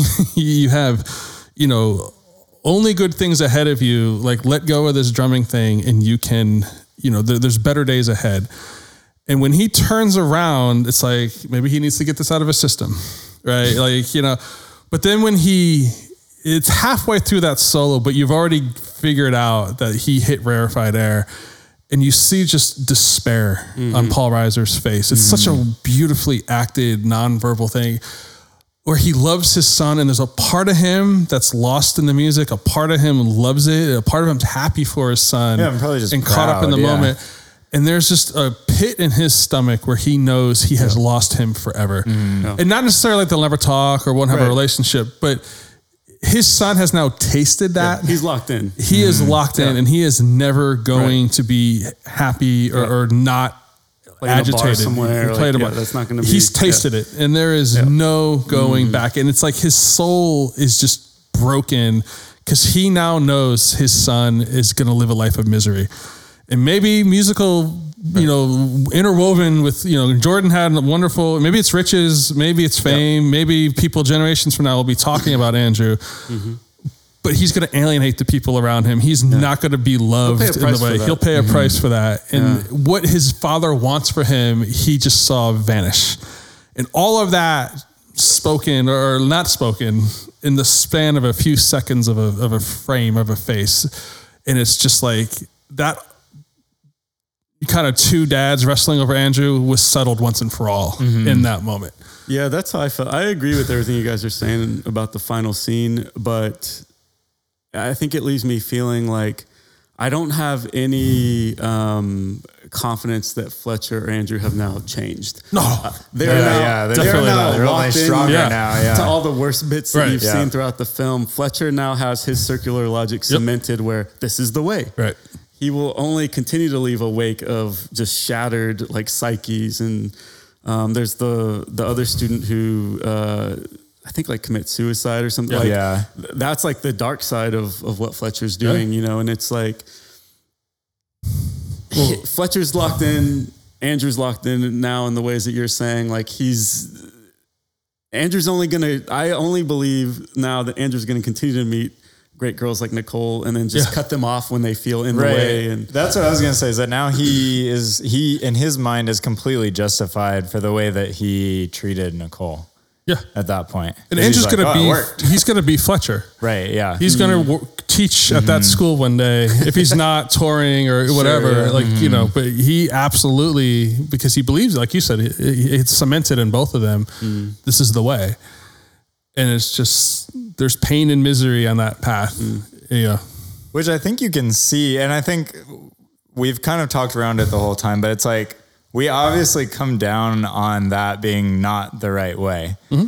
But then at the same time, you can see why it's compelling, and you can see like watching that scene. I agree with you. It's like top 3 endings ever. It's just incredible. But and like part of it is because there's like this tragedy happening at the same time, but it's like exciting and there's all that. But even just the way that it's shot and the way that they do it makes you feel like you're part of something transcendent. Yeah. At that. And so they draw you in. And so, that's what I love about this movie so much, is like, even if I can look at it and be like, I don't disagree, or like, I don't agree with that, I don't like the way that Fletcher acts, I don't think that that is really the best way to motivate people or like even to get the best out of people. But you still, you taste that same fruit that they're tasting at that point, and it is really compelling. Yeah. But that's why people love sports. Yeah. I think for people who don't understand sports, like that's it. When you see Michael Jordan hit that shot game 6 against Utah, like it, as corny as it might sound, like I remember being a kid watching that and just feeling like, wow, like I feel changed. I feel different. Like I have witnessed something. Mm-hmm. What about when Vince ran in the end zone? Oh my gosh. Do you remember that? Did you black out? Yeah. You know what? This is what we're, okay. I remember watching that game too.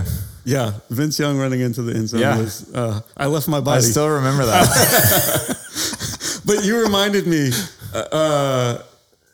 this won't make sense to most people, but I know Tim will appreciate it. So, the one thought I had at the end, I was like, Fletcher is now Jimbo Fisher, where he's got his one championship. He is now going to be locked into his way for the next 20 years. It'll never work again. He'll never find another, you know, he'll get a pot belly. Yeah. He'll get the pot belly. And he'll get he'll go be the music chair at A&M. Get That was just for Tim. That's good. I appreciate that. It makes perfect sense.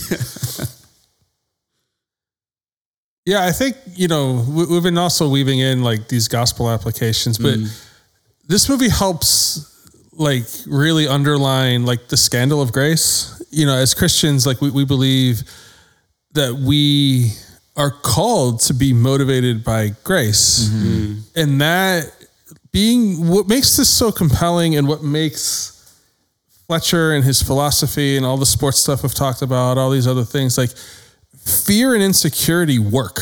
Motivating people through, it does not lead to long-term like human thriving. No.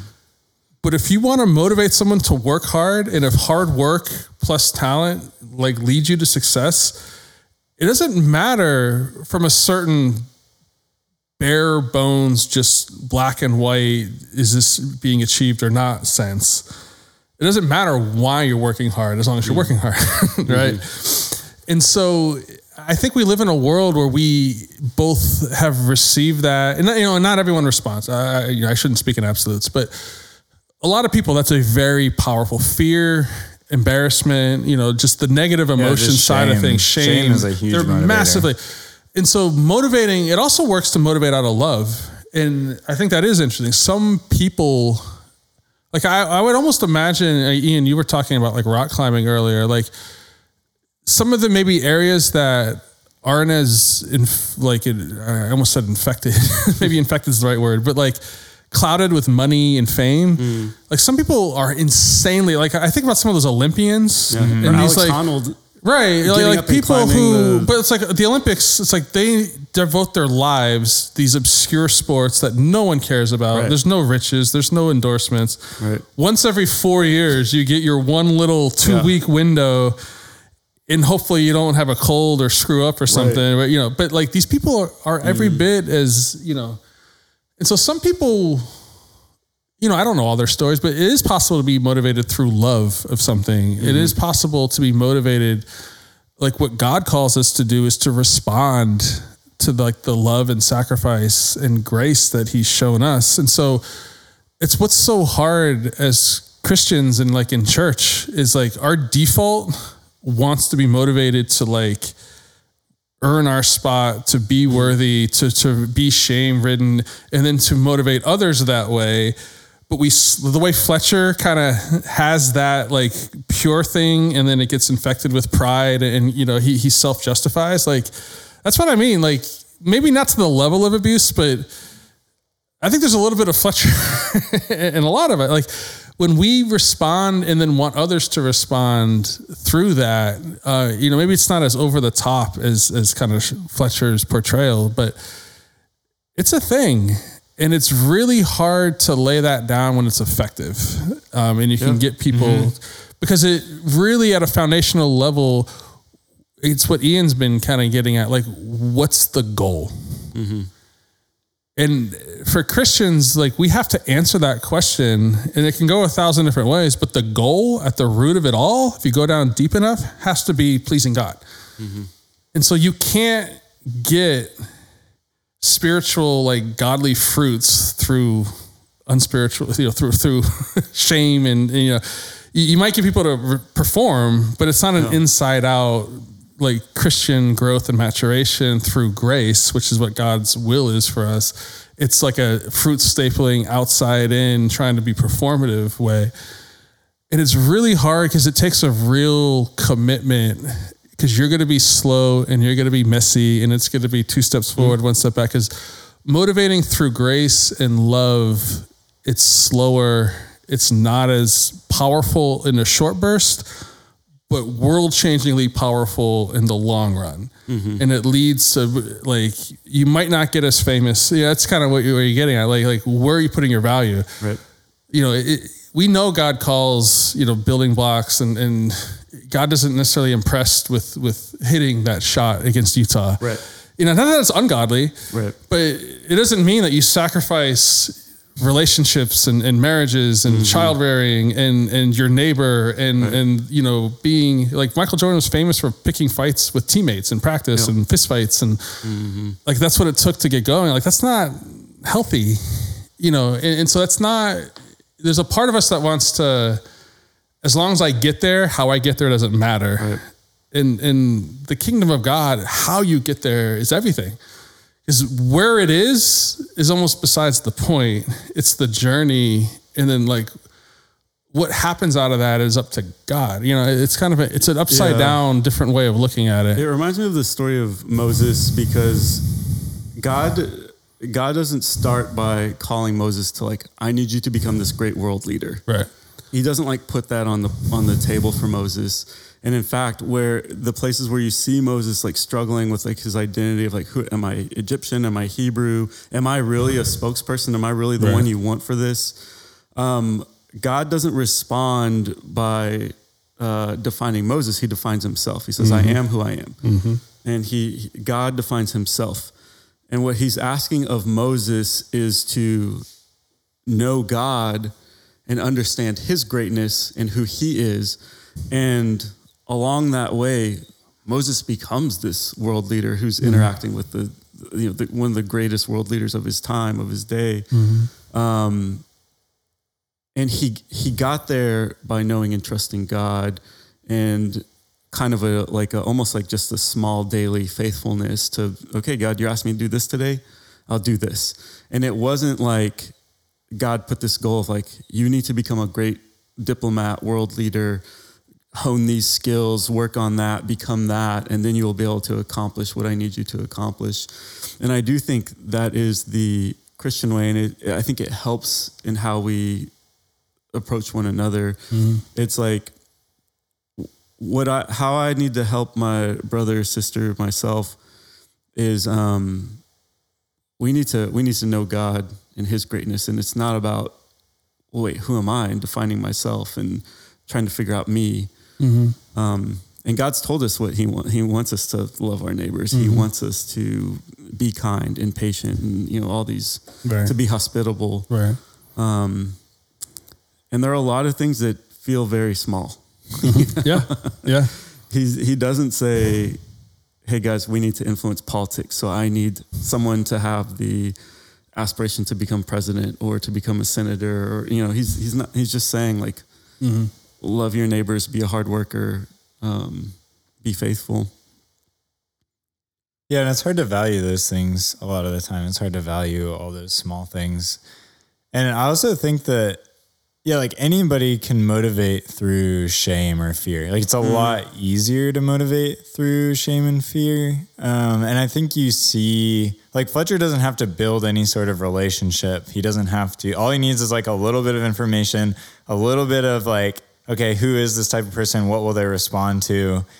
And then he can just, he either is going to, like, push them way far away, or he's going to figure out that he can start, like, molding them into what he wants them to be. Mm-hmm. But to motivate somebody through love, or, like, to actually show somebody something really good, it takes, like, it can take a really long time. Like you're saying, I mean, trust just takes a long time to build up.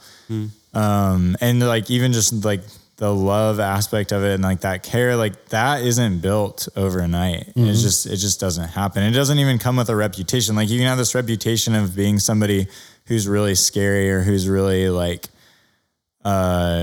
has all this power and is like willing to humiliate people like Fletcher is.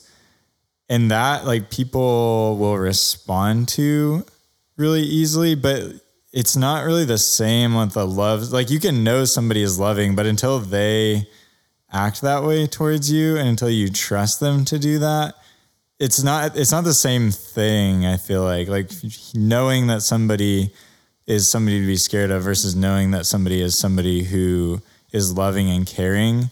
I think we react differently to those because we can respond to fear in like an instant, but responding to love and building that relationship is completely different. And so, yeah, I think it can just look really good to motivate through that, through all those bad things, like through all those things that God doesn't like the fear and the shame, because like, I mean, you were saying all this, but it has these short-term, like dividends that it pays, but in the long run, it's not creating relationships and it's not actually going to build something that has a stable foundation that can grow from there. Mm-hmm.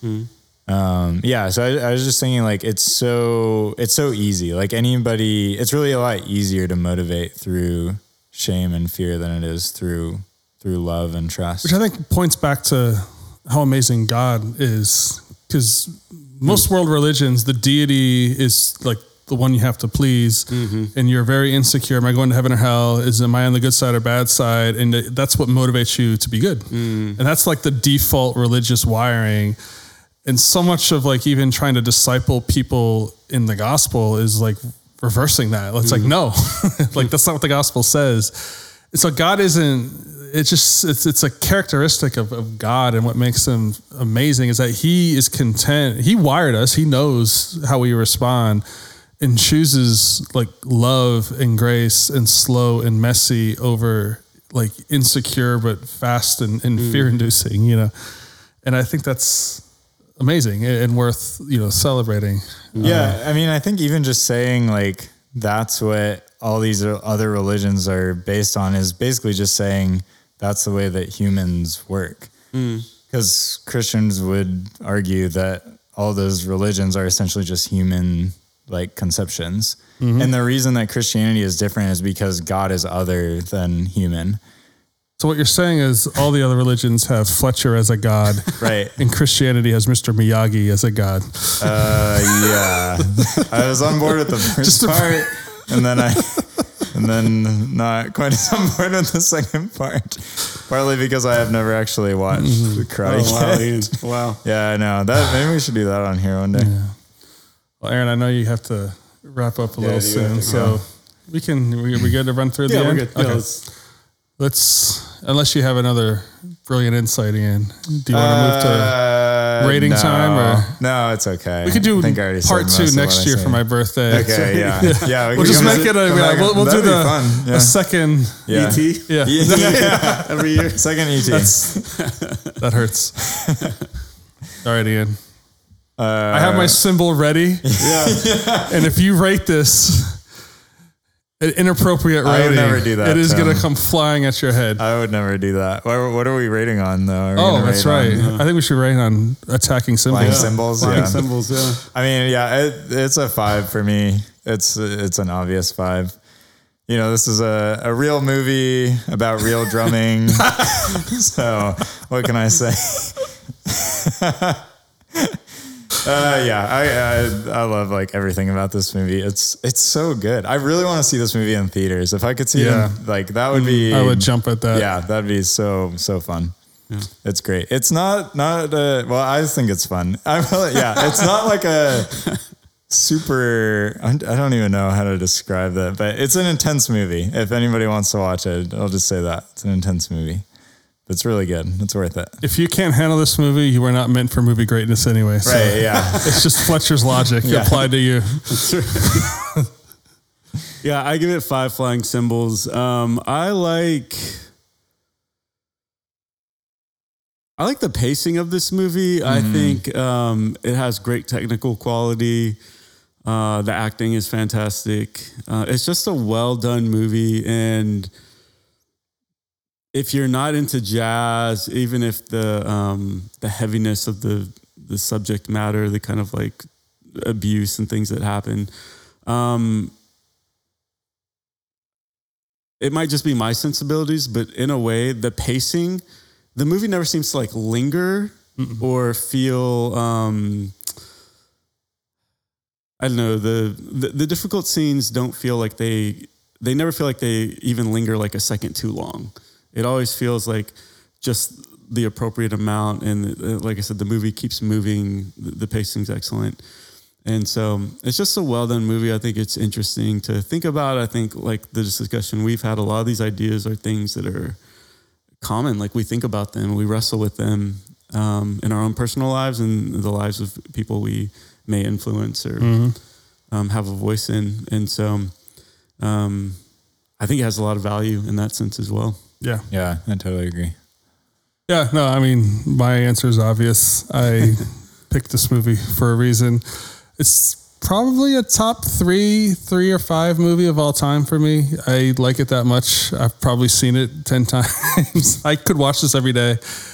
I think just, I would almost say it's a perfect, I don't think there's anything I would change. I'd have to get really, really hyper picky to,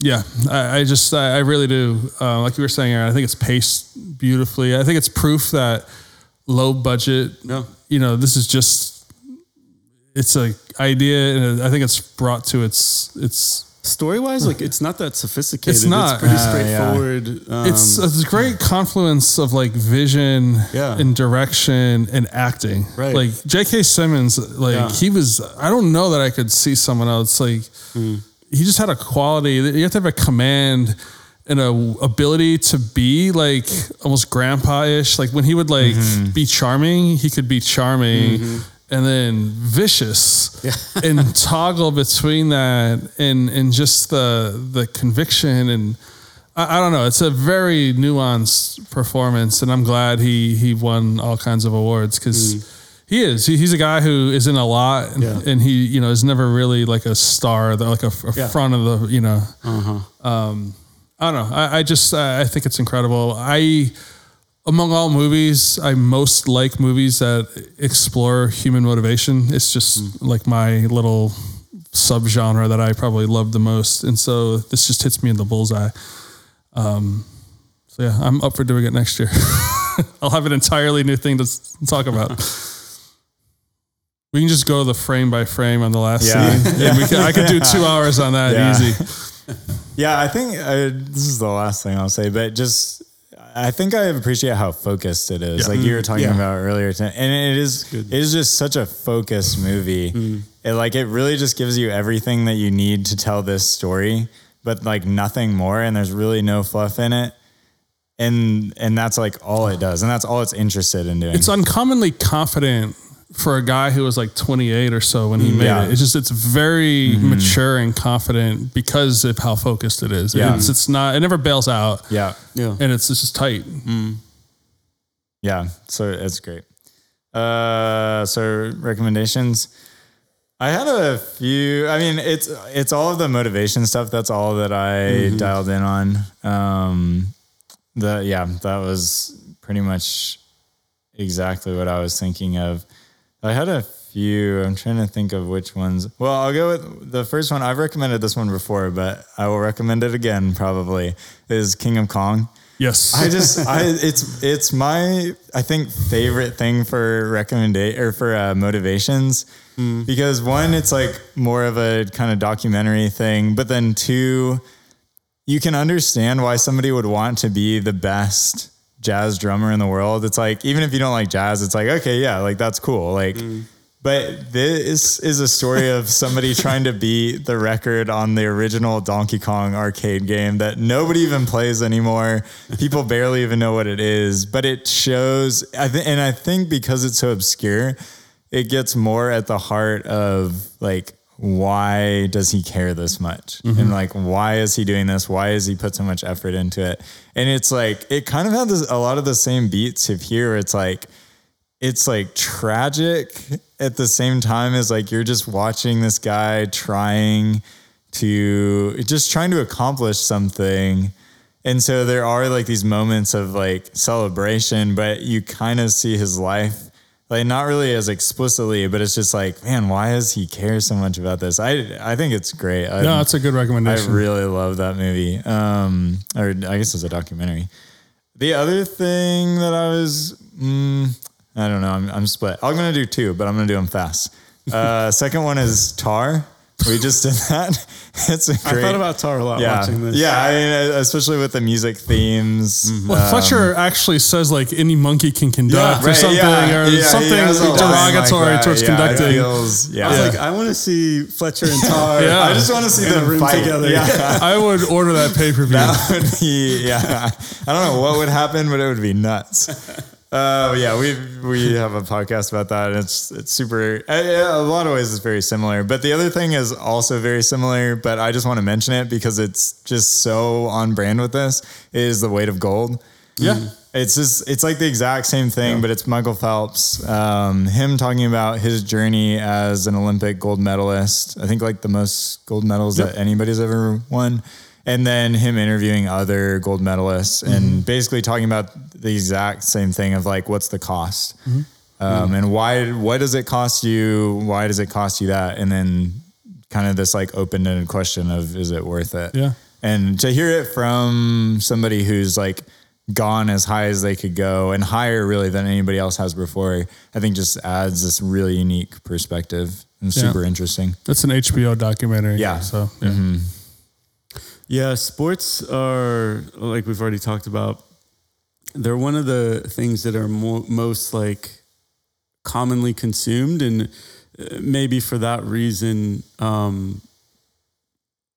motivations when it comes to sports, they're one of the areas where they're the most naked and kind of like, we don't really like flinch or like we hear these kind of stories like, oh, this guy was pushed in this way. And we're kind of like, oh, interesting. Like, you know, we're not like, what a monster. Yeah. Or like, you know, it's just, it's an interesting like phenomenon, but like, but is he good at basketball? Yeah. He makes a lot of those shots. So clearly it was Did you miss that shot? You need to ignore your wife and kids and get in that gym over there. Yeah. And so sports is just ripe with this kind of thing. And I really liked, I liked The Weight of Gold. I liked, I would recommend The Last Dance. I think it's really interesting. I was thinking about that too. And then I know most people have heard of this movie, but maybe because it's older, not so many have seen it, but Rocky, I mean, I think it's another Academy Award winner. And it's... Ian's looking guilty right now. Actually, I have seen Rocky. Okay, good. It was another. It was a plane movie. Yeah, a plane movie. Yeah. They were saying like a plane, like, wow, poor Rocky. But yeah, it just, you know, it's, I think it's entertaining. It's just like a cherished movie for me, but it goes into some of that just kind of motivations and why people do what they do and why they are willing to pay the prices they're willing to pay for things. So that's good. I like it. Rocky IV also ended the Cold War. So bonus points for the Rocky franchise. Just watch them all. Yeah. I would see another franchise put up against that. Yeah. I thought about this a lot because I couldn't think of one. And so I thought about it and then I had a lot. Last Dance was on my list. I didn't think of Way to Go, but that certainly fits. Maybe this is a little dark. I put Up because that soul-crushing 10-minute sequence of Carl and Ellie. Yeah, Andrew will never experience that. Wow, that's the cost of this movie. He will never have his. Is Ellie? He'll watch that and he won't even cry. Andrew will just watch that and be like, loser. He'll be like, great, now you can practice something that actually matters. Think of how many balloons you could have done. Yeah, I don't see any drums. Waste of a life. While I was in Pixar, I thought of Soul. Also dealing with jazz, also dealing with the idea of like what makes success. You know, he was a teacher who wanted certain success and, you know, almost Mr. Holland's opus kind of thing. I think maybe a healthier version. We're saying the Fletcher Andrew thing was one path. I think maybe a healthier, but maybe similar dynamic, but in the reverse. Good Will Hunting, yeah, with Sean and Will. Mm-hmm. You see that kind of trust earned, and Will had like an opposite thing where he should have been more ambitious, but wanted to stay connected with his friends because he, you know, and so it was actually almost a mirror image of what we were talking about. Like he needed to, his like demons were holding him from wanting to go and achieve. But that Sean Will dynamic, I thought, was maybe a healthy alternative to the Fletcher Andrew dynamic. I thought of The Social Network, the Zuckerberg character as a kind of mirror for Andrew, where the more success he got, the less likable he was and the more socially estranged he was. But that pursuit of greatness coming at a cost for your like humanity, basically. I thought that was depicted in that film. Yeah. And then the last one was, we recently did it, but Nightcrawler, the way Fletcher kind of had like a certain underlying logic to his madness. Yeah. I thought, why am I blanking? But Lewis, depending who you're talking to, Lou or Lewis. Yeah.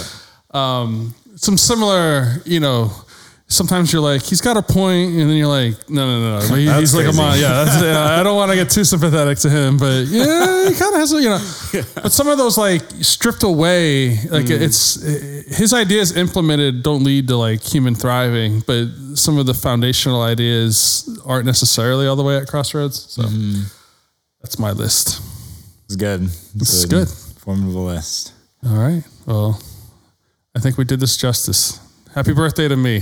Happy birthday to Tim. Yes, not E.T. E.T. is not a happy birthday. Tim's smiling Fletcher right now. Fletcher is, though, yeah.